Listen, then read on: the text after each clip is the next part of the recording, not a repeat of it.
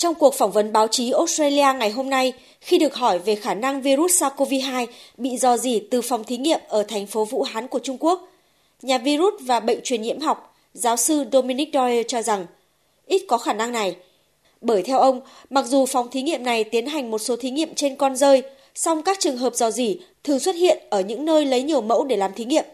Trong khi đó, các virus tương tự như SARS-CoV-2 lại chưa bao giờ được nuôi cấy, và đây cũng là loại khó có thể được nuôi cấy trong phòng thí nghiệm. Là một thành viên trong đoàn chuyên gia của Tổ chức Y tế Thế giới đến Vũ Hán vào hồi đầu năm, giáo sư Dominic Dyer cho biết, một trong những giả thiết mà đoàn chuyên gia của Tổ chức Y tế Thế giới luôn tính đến đó là khả năng virus này có thể bị dò dỉ từ phòng thí nghiệm ở Vũ Hán. Song trong chuyến công tác này đã không tìm thấy bằng chứng nào cho thấy điều này.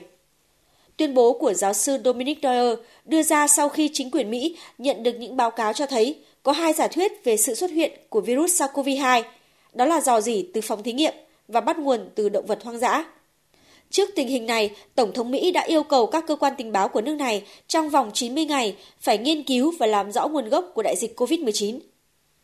Phản ứng trước quyết định của Mỹ, người phát ngôn Bộ Ngoại giao Trung Quốc Triệu Lập Kiên cho rằng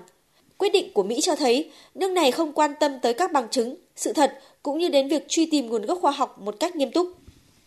Vào tháng 4 năm ngoái, Australia là một trong những quốc gia đi đầu trong việc kêu gọi cộng đồng quốc tế tiến hành điều tra độc lập về nguồn gốc và sự lây lan của dịch COVID-19. Một đoàn chuyên gia quốc tế đến từ 14 quốc gia, trong đó có Australia, do Tổ chức Y tế Thế giới dẫn đầu, đã đến thành phố Vũ Hán để nghiên cứu trong 4 tuần vào hồi cuối tháng 1 và đầu tháng 2 vừa qua. Báo cáo của nhóm chuyên gia này được viết chung với các chuyên gia Trung Quốc cho biết, virus đã được truyền từ rơi sang người qua một loài vật trung gian, đồng thời cho biết